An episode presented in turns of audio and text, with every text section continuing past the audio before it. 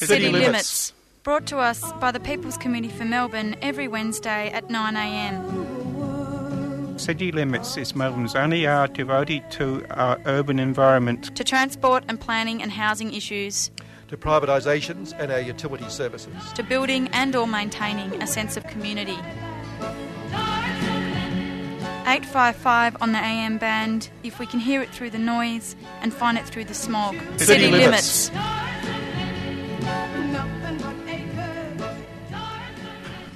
Tar and Cement on the air. Now it's City Limits on the air, over the Tar and Cement, just rode over it. And here we are. I'm Kevin Healy, and Eugenia Zubchenko is in the chair this morning, pressing buttons and things. Good morning, everyone. Gabrielle Reed's in the studio as well. First time I've seen her all year. Hello, Gab. And Meg's running a bit late, but she'll be here very shortly. In fact, she's been delayed. And it's our second Wednesday of the month, which is sort of Energy, Environment, Utilities Day. And I want to talk about a breakthrough there, in fact, very shortly. But, Eugenia, you've got a guest coming in. Yeah, so in the second half of the show today, we're going to speak to Associate Professor Guillermo Narsilio from the University of Melbourne, and he's going to talk to us about geothermal energy as a potential renewable source for Victoria. Okay, terrific, okay. And the other story I want to talk about, and we'll go to that shortly, was the decision in the New South Wales Environment and Land Court, Land and Environment, whichever order it goes, last Friday, where the Gloucester coal mine was knocked back by the court. The case was taken up on behalf of Gloucester residents by the Environment Defender's Office in New South Wales, whom I spoke to yesterday, but they couldn't come on today, but they will hope to have them on in a couple of weeks' time talking about that decision. It was also in the law report last night, actually, on the ABC. They covered it as well. Yeah, but it's a good, good news story. Because the judge, one of the reasons the judge gave was that the impact on climate change should be taken into consideration in all these decisions and all that. So finally, yeah, that's right. And of course, the industry's up in arms. In fact, the bloke from the coal lobby said the judge is supposed to rule by the law, and this is not the law as I know it. And I thought, well, the law as he knows is that he can do what he bloody likes. But anyway, they've won on law. That's good. Fantastic. Okay, cup of tea, by the way, anyone? I'm okay, thank you. You're I just right? made myself one because I needed to prepare for my first panelling experience. All right.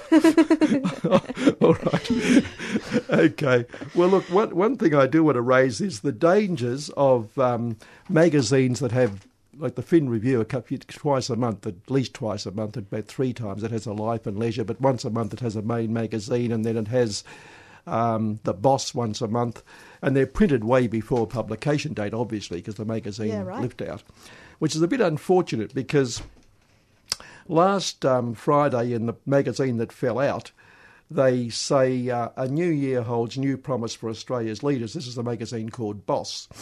Here are 7 to watch in 2019, and as you go down the list, you suddenly find Andrew Thorburn, the National Australia Bank Chief Executive, will take one of corporate Australia's most talked-about holidays in mid-February as he cashes in a bit of long service leave to recharge the batteries. Thorburn and his chairman, Ken Henry, have dismissed any criticism of the move and insist that Thorburn will be back more energetic than ever, and on it goes.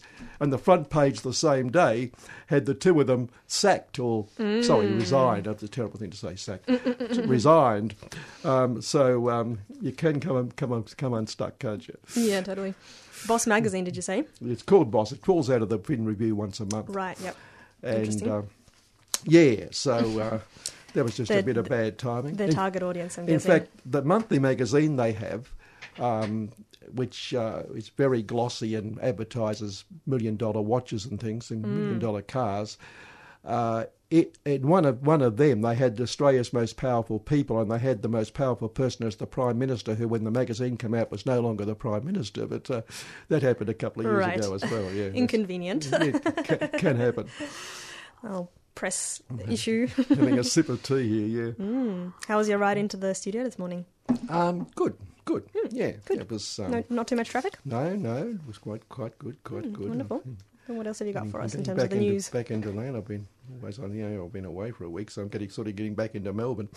I just found the Herald Sun's done it again, because when Zali Steggall said she was going to run against Tony Abbott, she made it clear, from her policies, she's I think a sincere but relatively conservative woman, and she made it clear that she had nothing to do with Get Up, etc. She just wanted to run because she thought she didn't agree with his climate change and refugee policies, and as most people do. But the Herald Sun's come up with, has found out she's actually linked to left-wing activist group Get Up.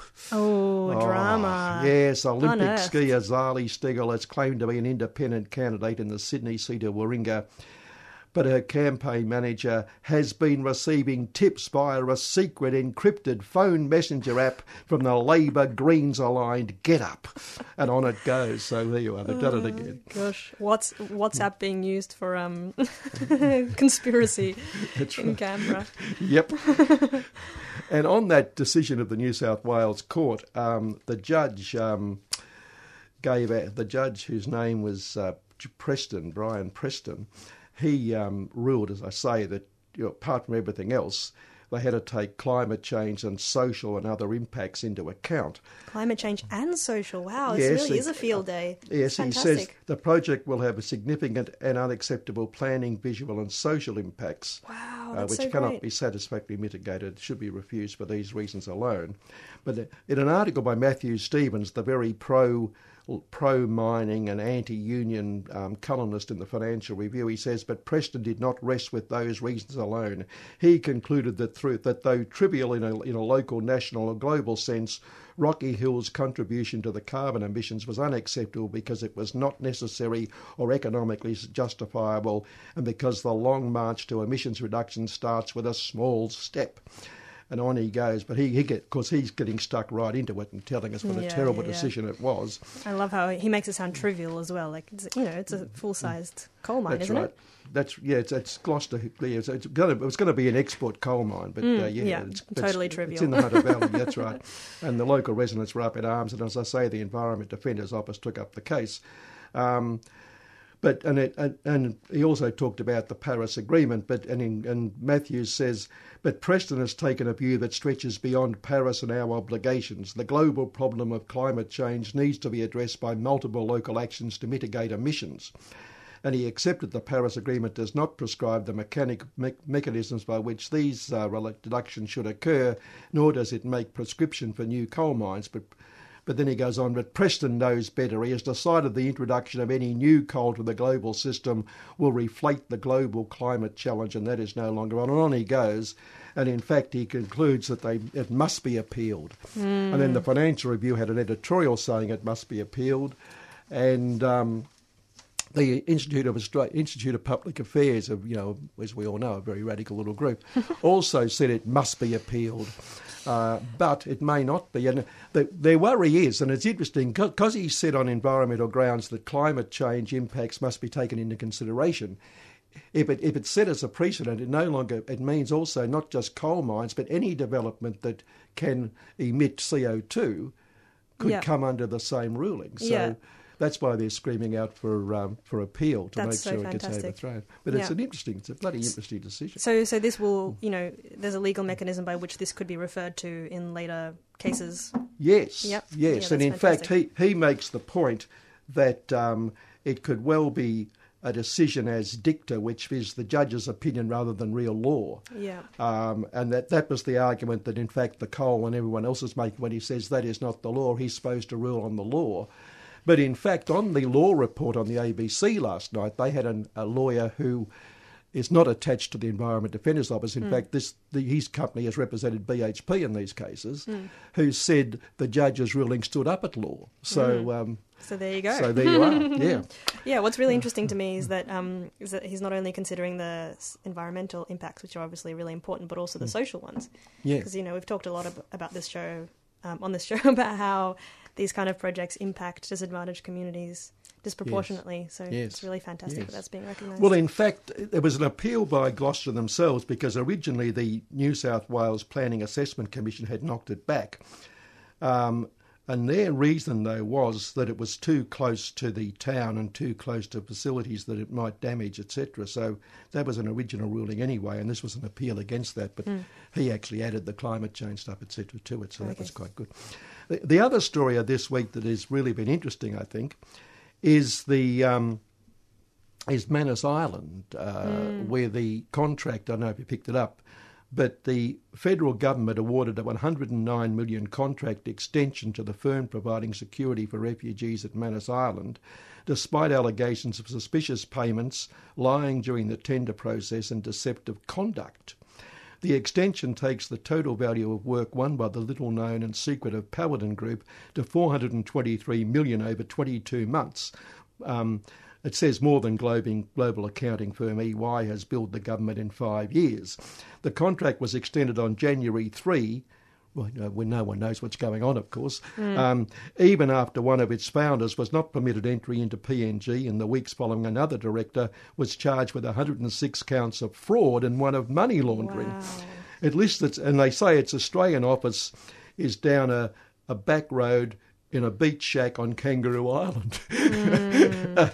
So they're a pretty reputable company. Won the contract after a campaign by advocates forced Transfield to get out because, as we know, they saw the reputational value of getting out. It's owned by former Australian soldier Craig Thrupp and his business partner Ian Stewart. Neither has a presence on social media, and the company website has no photos or biographies for the key executives. An investigation by the Australian Financial Review has found Paladin is receiving more than $20 million a month from the Department of Home Affairs, despite cost estimated at less than $3 million a month by those with knowledge of the contract. And they don't provide food or catering, they just provide, they just look after the security and some maintenance and IT services and local transport. But Peter Dutton refuses to release details of the contract because it would cause damage to our international relations with PNG, etc., etc. Well, that's suggestive, isn't it? Yes, and a bloke called Craig Coleman, who was working there and got the flick, He's taken an employment dispute case to court, but in that he alleges that 3 weeks before being awarded the contract, Paladin was not well prepared to perform the role provided for under the proposal. Paladin did not have the corporate structure, human and other resources or processes that would permit it to perform the roles required under the proposal, etc.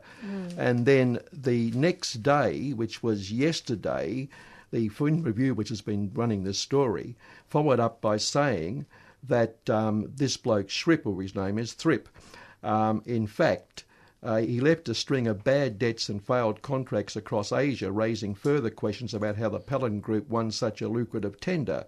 As pressure builds on the government to explain the hefty cost of its offshore processing regime, further details have emerged about Thrupp and his time in East Timor, Indonesia. He was in East Timor as a soldier.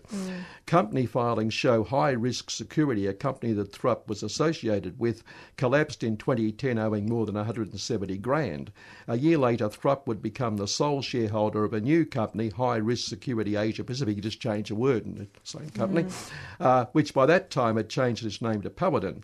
One person who had direct dealings with Thrupp during this time in East Timor said the failing of High Risk had left a number of contracts unfulfilled and debts unpaid. After the collapse, Thrupp moved to Indonesia, where he was providing daily security briefings with companies, but once again left with contracts unfulfilled.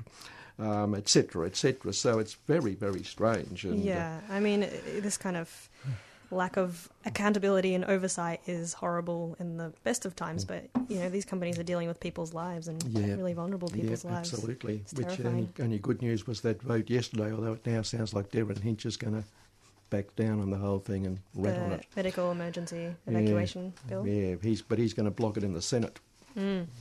So he's talking. Sorry, he's negotiating. Darren, he'll do the decent thing. Of course, he always does. As we know, don't we? I saw him at Red Hill Market the other week. He didn't say hi. Really? Didn't he? Is his party logo a noose or something, or whatever? He wants to hang everyone who commits anything. But just on the basis of that contract to Paladin, you know, and getting all this money for presumably nothing, I thought this was a lovely little story. The UK government has cancelled a contract on ship-to-ship goods to the country after it leaves the European Union with a company that turned out to have no boats and no experience running a ferry service. Yeah, that sounds great. Terrific.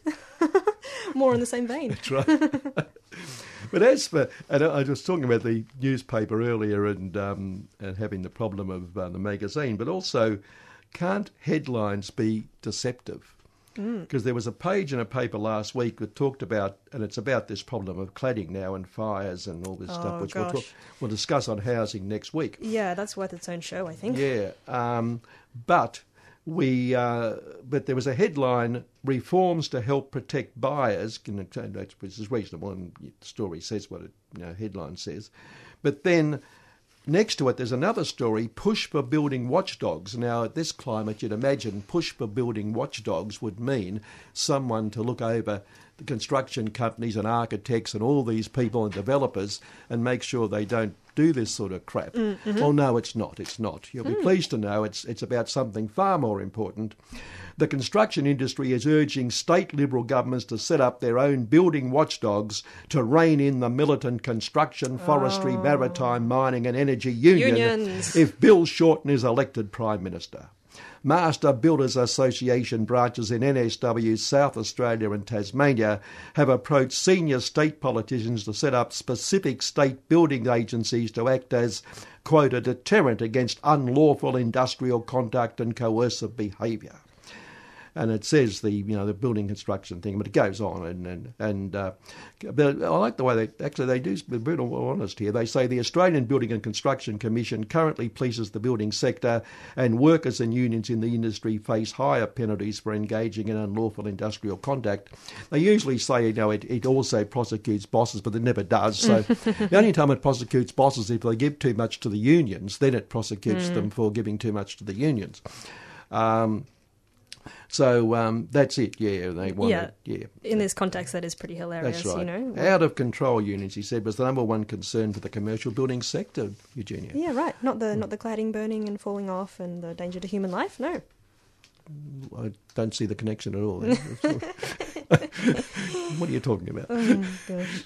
Yeah, it would be really interesting to explore that in another episode of City Limits and talk more about how the system of building permits and oversight works, because it's a really kind of murky industry with lots of privatisation and very little oversight. Very much so. Kennett privatised the thing back in, I probably don't remember it specifically, you're probably aware of it though, but he privatised the building inspection, and it used to be all done by local government or state government. And then Kennett privatised it so private companies can do it, and most of them do it without even looking at the property. They just sign a bit of paper.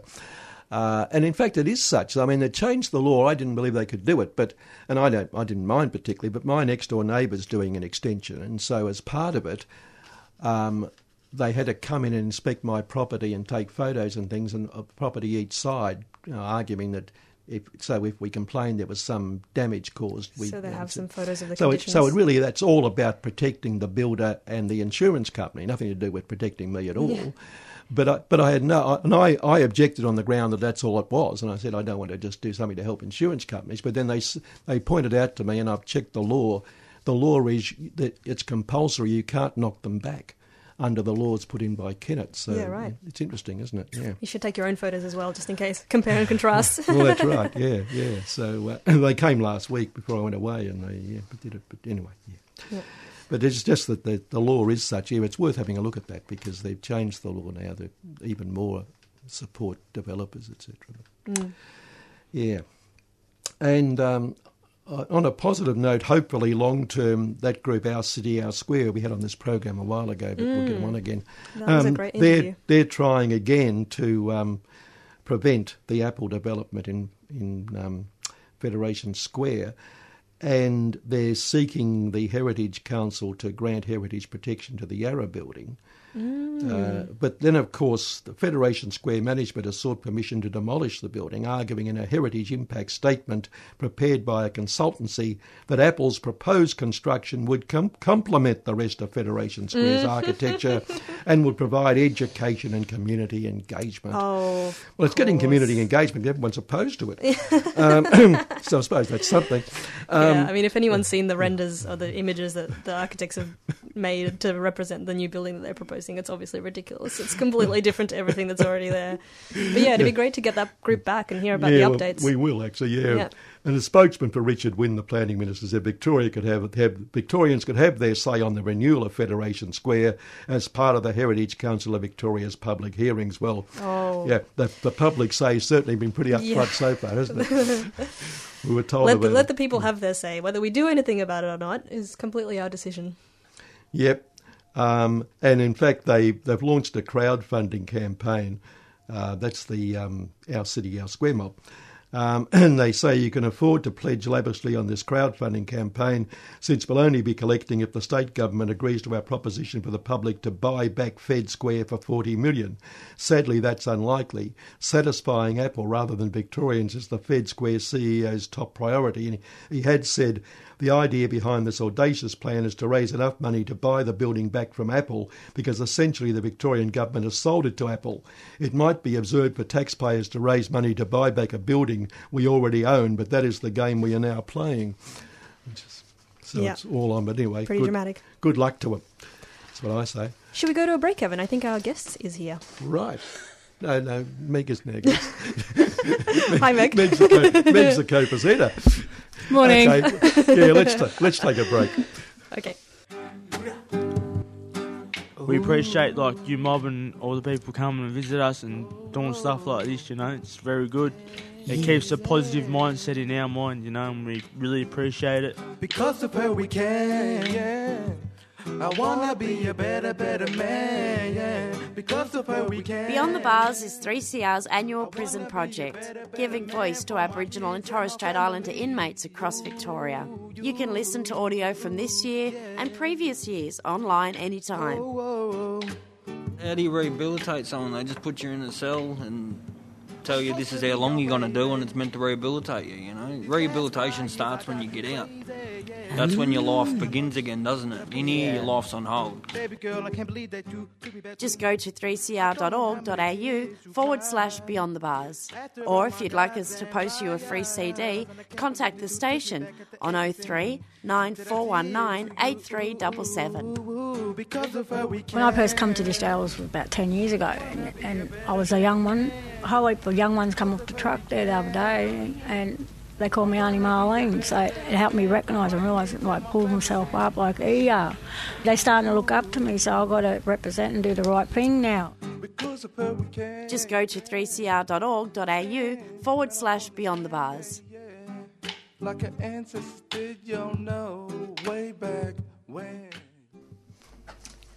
All right, welcome back to City Limits, everyone. So it's the second Wednesday of the month, so we're talking energy. And we have a special guest in the studio this week. His name is Associate Professor Guillermo Narsilio. Welcome, Guillermo. Oh, thank you, Eugenia. So you're the you research shallow geothermal energy, is that right?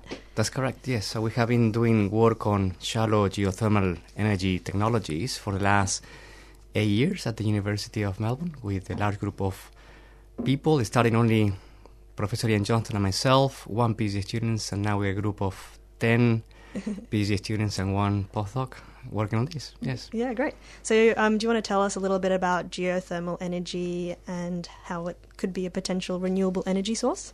Sure. There are kind of two types of geothermal energy technologies. One is the deep geothermal technology, that's for power generation. You need to drill several kilometers into the ground, find a ground layer that is hot enough, around 175 Celsius degrees, and then you circulate some fluid through it to the surface, move a turbine, generate electricity. That is technology in development, and that's for power generation, electricity generation. The sort of research that we are doing in our group is the second kind of geothermal energy technologies, and it's shallower. Shallower meaning we tap onto the only no more than 100 meters into the ground. In some cases, trenches of only 2 meters below the ground surface. We put some pipes into the ground. We circulate fluid water in these pipes buried in the ground. And this fluid, through the pipes, kind of suck heat from the ground or reject heat to the ground.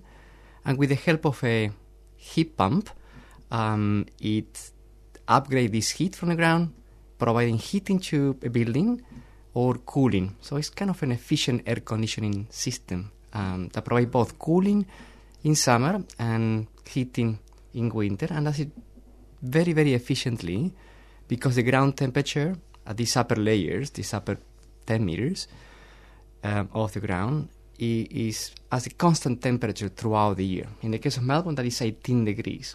So you can imagine if you have a split system at home, the split system is also a heat pump, but that heat pump exchanges heat with the air In summer, it's very hot. So you're trying to reject heat from your building, from your house, to something that is hot. That requires a lot of work. That requires a lot of energy. Yeah. Yeah, that's why your electricity bill goes up. But with the ground, it's at 18 degrees in Melbourne, so it's much cooler than the air. So in principle, you can imagine that rejecting this heat, cooling your home, is much easier, much less effort, much more efficient with a ground source heat pump. Yeah, fantastic. And so is this the kind of technology that you expect people will be able to install in their homes in the future? In the present. In the present. And in the past. And so in Europe, this is quite well known and was spread. In North America, the same. In Korea, in part of China. In Australia, the market was very small when we started 10 years ago. And it's still small, comparatively speaking, with other parts of the world, but it's growing. We went from having one or two geothermal energy companies installing these systems around Australia to have now maybe a dozen. So it's growing. And could it, I mean, I presume it's in individual homes, so you have it in the yard somewhere, I assume, do you? The setup, but could it also be a communal thing where a number of houses shared it, that sort of stuff? Yes, in fact, that what we have discovered throughout the years is that that's perhaps the best case scenario. If you are in urban environments, we have limited land, then, okay, I must say that doing a geothermal system, the additional cost with respect to a normal, traditional split system, for example, is drilling into the ground, okay? So drilling is expensive. It adds cost to your overall system. And if you do it for only one home, and if it is a brand new home, maybe you do spend $15,000 on drilling because your home is $500,000, $1 million. That's really not much, and you save a lot of money over the years. But not many people like to spend that money up front.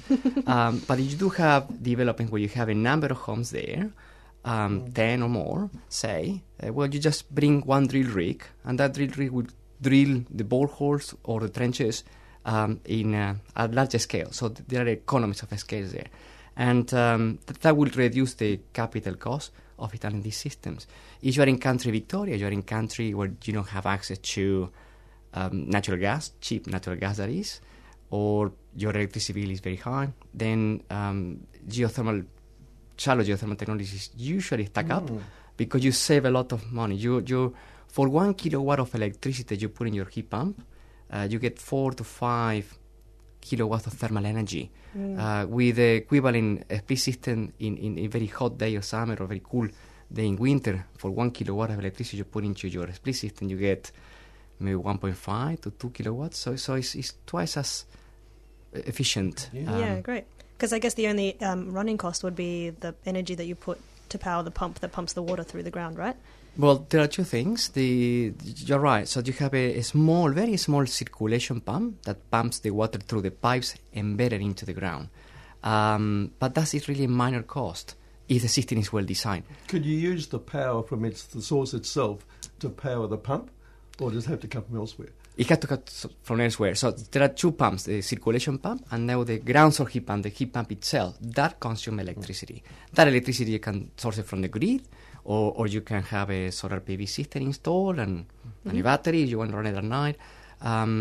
So that's the way it works. Now, again, the most expensive or additional expenses is the drilling, putting these pipes into the ground. So one of the things that we're doing now, and particularly back to your question, Kevin, is when you have any earth movement and any excavations, any piling and foundation to your buildings, to just chuck some pipes into those foundations. So you say so casual. It's not rocket science. It's quite simple. It's just pipe embedded in the ground, and then the drilling costs go out. So that's the way we're doing it now. Yeah. Are there any major projects where you're doing that in Melbourne at the moment? Yes, some of them I cannot disclose, but maybe I can mention some. Maybe I'm going to mention the ones that we're running at the University of Melbourne. So there is a new building called Melbourne Connect in the corner of Swanston and Grattan Street, where the Royal Women's Hospital used to be. We're installing there a 100-kilowatt system with boreholes. and it is modeled ten kilowatt system with what we call energy geostructures, that is using the retaining walls, the slabs of the basement, the piles for the foundations of the building as a source of energy, thermal energy. So that's one of them. We are also building a new campus in Fisherman Bends. There is a chance to have 400 piles, wow, being energy piles, plus another 500 pushing pipes. So instead of drilling, we just push them in. It's much, much cheaper. And this is for up to 4 megawatts of energy. That's a lot. Mm-hmm. We have a school, the Elizabeth Bacon School of Sciences, just next to Melbourne High. Also have a 120-kilowatt system with 28 boreholes going 50 metres into the ground. We have one more in a chicken farm in New South Wales. I was reading about that online. That sounds like a really interesting project. It is. So chicks require heating during 15 days when they grow, cooling later down the track. And as you are in the country, you must use LPG or electricity to heat or cool the chickens. But with geothermal, you can do it with, just pipe buried into trenches, 1.5 meters down. And we have one such system in Peach Ridge with a partner organization called Ground Source Systems. So they installed the system. We're commissioning it in the next month or so. It's quite cool. We have put 4 kilometers of pipes and 4 heat pumps, and there will be 20,000 happy chickens being heat and cooled with this system. So how difficult or simple is it to add it to an existing property or home? Yeah, so that's a bit more difficult, and we have done it. So the state government has been very generous and I think proactive in investing in growing the market. And so we have installed retrofitted systems in about 15 homes around the state. How difficult it is. If you have a piece of land where a drill rig can fit and drill 50 meters into the ground, 60 meters into the ground, and you need only 2 or 3 boreholes for a normal house, then that's doable. If you don't have... In urban spaces, that could be tricky, certainly not in the city, but in the suburbs we have. Mm. If you go further away and you have land, and in country you have plenty of land, you don't go vertical because vertical is more expensive. You go horizontal, so you do very cheap trenching and you bury the pipes there.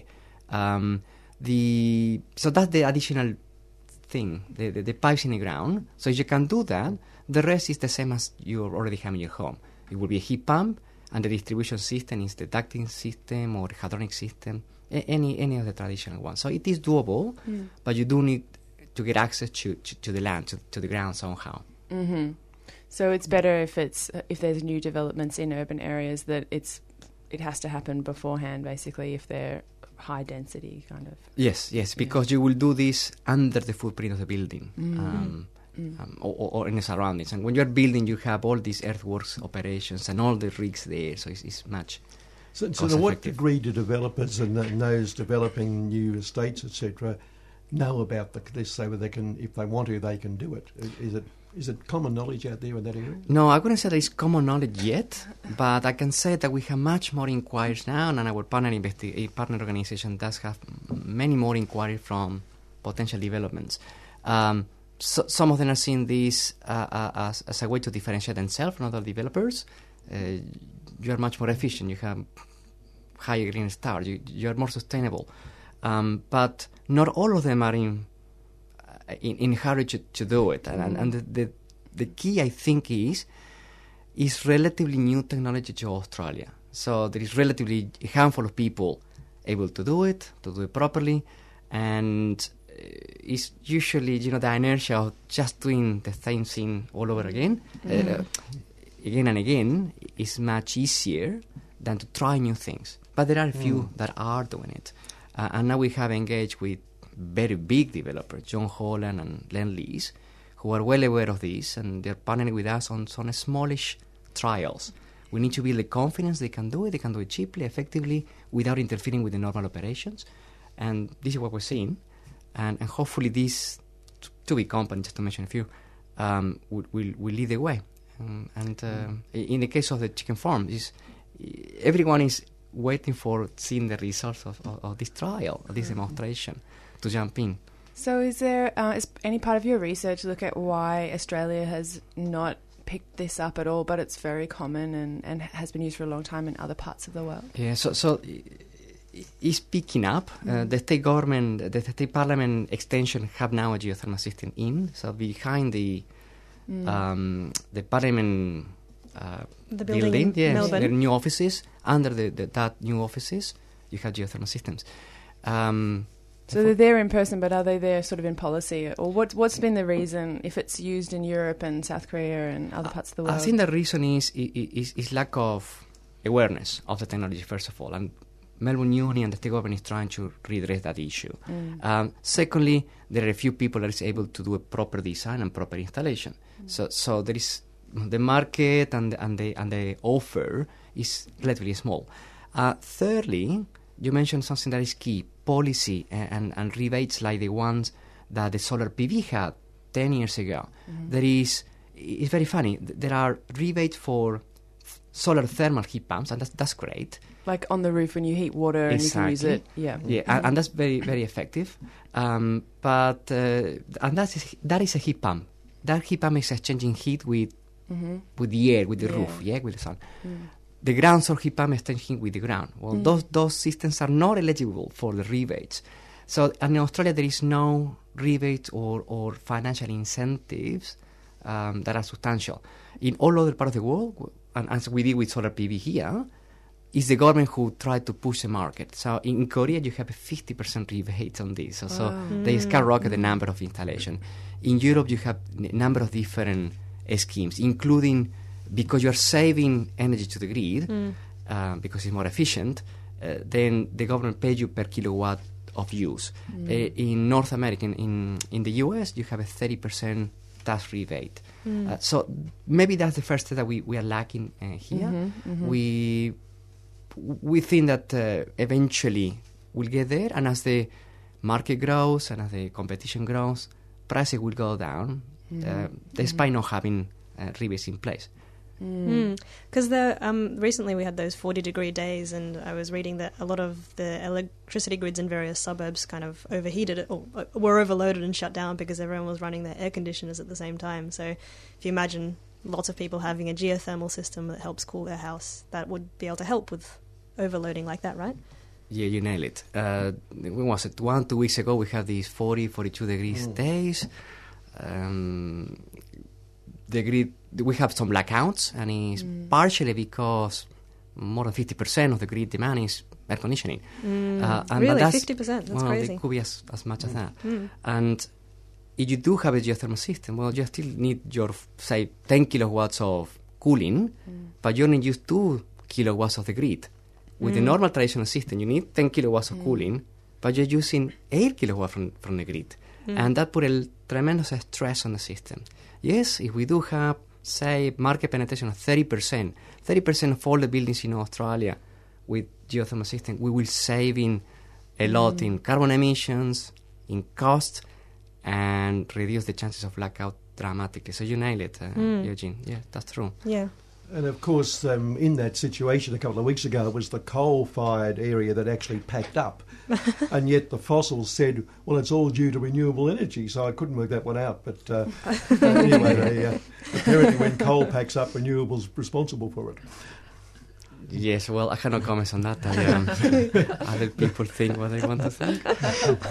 But in fact, on costs on that, a bloke who's an expert on it, a bloke called Martin Green, Professor Martin Green at UNSW, he says that very shortly solar power is going to get to a stage where it's going to be almost negligible costed altogether. So we're seeing, and we are seeing, the cost of renewables of all sorts coming down so dramatically. That's great news. The University of New South Wales has done a great job in advancing solar PV technology, making it more and more efficient, therefore more cost-effective. That generates electricity. If you can store it in a battery, say, then you can use that electricity to run the heat pumps, the geothermal heat pump that is, because that consumes much less than the others. So it's, I think, a combination of renewable, sustainable technologies that will make us less dependent, or they put less stress on the energy. Are there any parts of the world that you know of that are encouraging people to be off-grid in terms of using the solar panels and the geothermal together and then not engaging with the grid? That's not my area of expertise. Right. I couldn't really comment properly, but I do know that there are a number of different incentives around the world to uptake renewable energies, more sustainable means. We cannot rely anymore for much longer on fossil fuels alone. Fossil fuels are very efficient, but I think that in the next 20, 30 years, we must transition to a more sustainable green energy technologies. And I think it's a role of the community, and the community being encouraged by policies and government to uptake these technologies. Some of them are more expensive. Well, that's fine. Let's help the people who want to be greener to make it happen. You grow the market, competition kicks in, prices goes down, everyone is happy in the end. With geothermal for electricity, one of the problems we're told is that the locations of these places are such that it's more difficult to get them into the grid.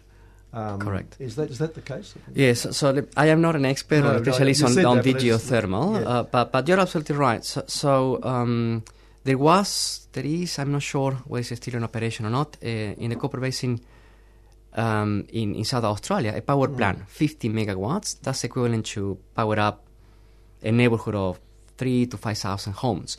But yes, they are built in remote areas, and you generate electricity, but then that's the supply. The demand is far off. You need to have the infrastructure to bring the electricity generated from these remote places to the demand centers. So that's one of the hindrances of perhaps the technology, and the reason why these plants are placed where they are is, in Australia we're lucky. There are certain spots that have very hot rocks at relatively shallow depth. So in Germany, you need to drill 8 kilometers to get to 175 degrees. In South Australia, they find a spot at only 4 kilometers. Wow. You get the temperature that you need.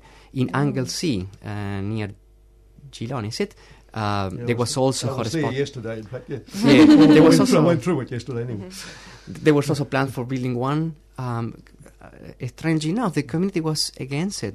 I saw protests, that was maybe 7, 8 years ago, thinking that there was polluting technology, and it's not. Maybe that's... I think that the job that you're doing is great. You're informing people, empowering people to know more, and to avoid making this misconception, these mistakes. Maybe the people in Anglesey thought, this is not a good idea. But they hear power plant and they think of coal. Yes, and it's quite the opposite. It was trying to get rid of that. Yeah. And using ground as a sort of energy. Yeah. Free. So the conditions around Anglesey are really appropriate for the geothermal electricity. Yes, that's generation? My understanding. Just because you have a hot layer rocks there at relatively shallow depth. Yeah, cool. I might just say subscribe to CSA and we'll come right back. Okay. All right. Mm-hmm.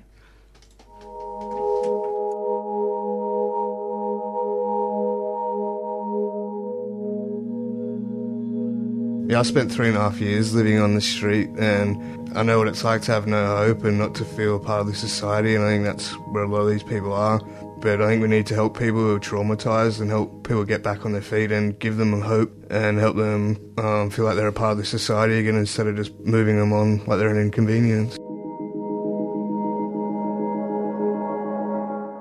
If it were not for ruminations, how would the views of those of us who have been homeless or are homeless, how would these views ever be aired? How would they ever be expressed? Subscribe to the station that gives airtime to people with a lived experience of homelessness. Support 3CR.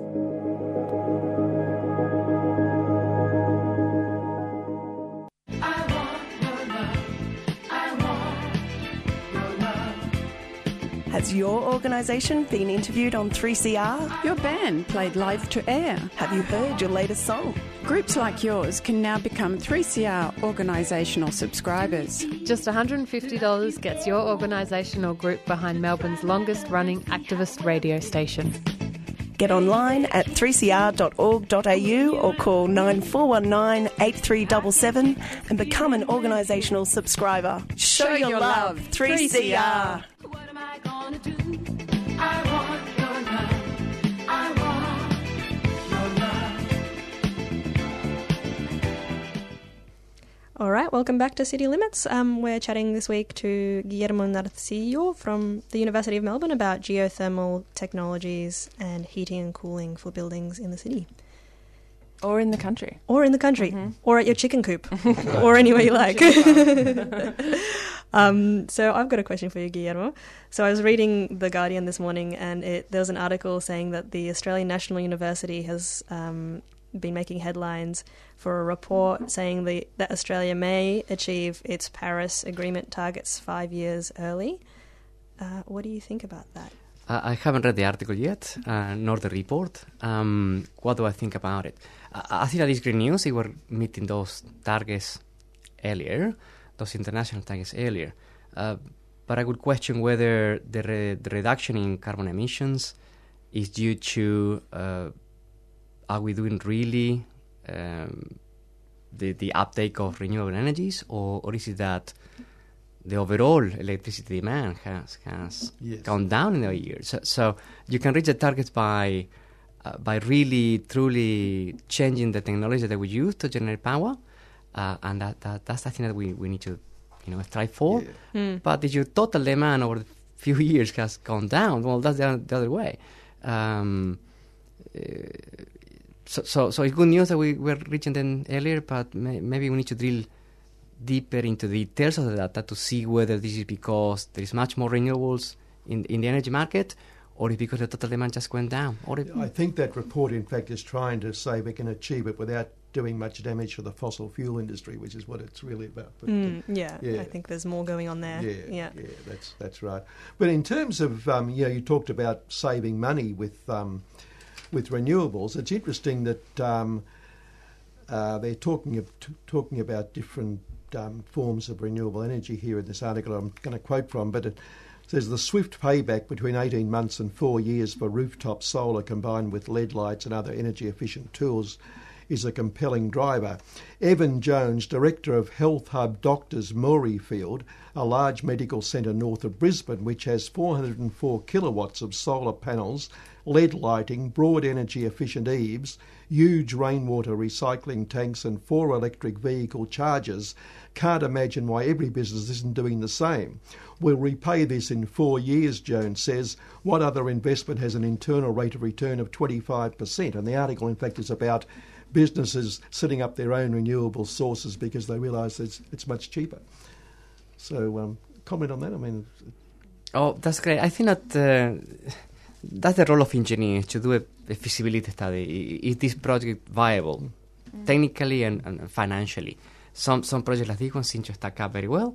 I can tell you from experience that, for geothermal at least, it's not a magic solution. There are instances where this works very, very nicely, and there are instances where the economy doesn't add up because the drilling costs are too excessive. And here is the thing. The more you use, the more you save. If you use it very little and it costs you a fortune, then you're going to save a little over time. So it's going to be the payback period will be much longer, the return will be lower. But this is great to see some examples of businesses driving this uptake. And showcasing that there are cases where, or there are projects where it does make economic sense. You asked me, Meg, what were some of the hindrances of technology? Well, sometimes it's cost. Sometimes it's that the building contractor say, well, I don't know how to do this, so instead of charging it $100 a pop, I'm going to charge $200 because, there is a risk involved. Yeah. But by showing that it is doable, then that risk component goes down. And it will make economic sense. So you have all the environmental benefits, all the sustainability measurements benefits, But at the end of the day, the bottom line on costing and pricing, the dollar sign, is the main driver. Mm. And if it does become make sense, they will go ahead. Mm. If it doesn't, you need to have a very strong policy, a very strong client saying, well, I don't mind if it is going to cost me an extra buck or not, or two. Just do it. Because I feel like surely solar panels, I don't know the details of it, but there was a point in time where that was the case, where people had to feel very strongly that they wanted solar panels and they were willing to take the higher initial cost in return for like a lower long-term cost. But then at whatever point there came in the incentives to be able to have your energy brought back by the grid, which I'm not sure where they stand now. But yeah, it sounds like a similar point with geothermal at this moment. So the strategy has been not doing this at the individual level 10 years ago or more, and they start with very high rebates or incentives. Mm. And over time, as the market developed and competition developed, pricing went down. Mm. Well, those rebates were also went down over time. Mm-hmm. So I am told that a kilowatt of solar panels was worth $10,000 15 years ago, now it's $2,000, $1,000. So it went down dramatically over the years. Mm. But that was helped by the growing of the market, incentivized by the rebates in place before. Mm. Yep. Yeah. Also, I was going to ask you earlier, but one of the problems I think is that, talking about making this popular in Australia and the fact that at the moment it's still pretty much at a embryonic sort of stage in some ways. One of the problems always seems to me that we interview lots of academics who have wonderful ideas and are doing great things, but it never seems to get past the university level. If they write papers, they're read by other academics. But how do you get that information out in the community so this sort of thing can take off and people can start using it much more? That's very important. As a university, we do both fundamental research and applied research. And the sort of research that my group has been undertaking is more on the applied side. Mm. And now apply and then translate it into reality. There is also one more step. The job that you are doing is great. You're communicating others, well, this exists, it's doable, it's not rocket science. It's piped into the ground, for God's sake. It's our job as academics not only to write to the academic audience, because that's our KPIs, key performance indicators, but also to communicate it to the general public, to talk to the developers, the key stakeholders, including government. Mm. We have submitted a fact report to the state government in May last year with a number of recommendations. And we have been talking to big players. We have run workshops, closed doors and open doors.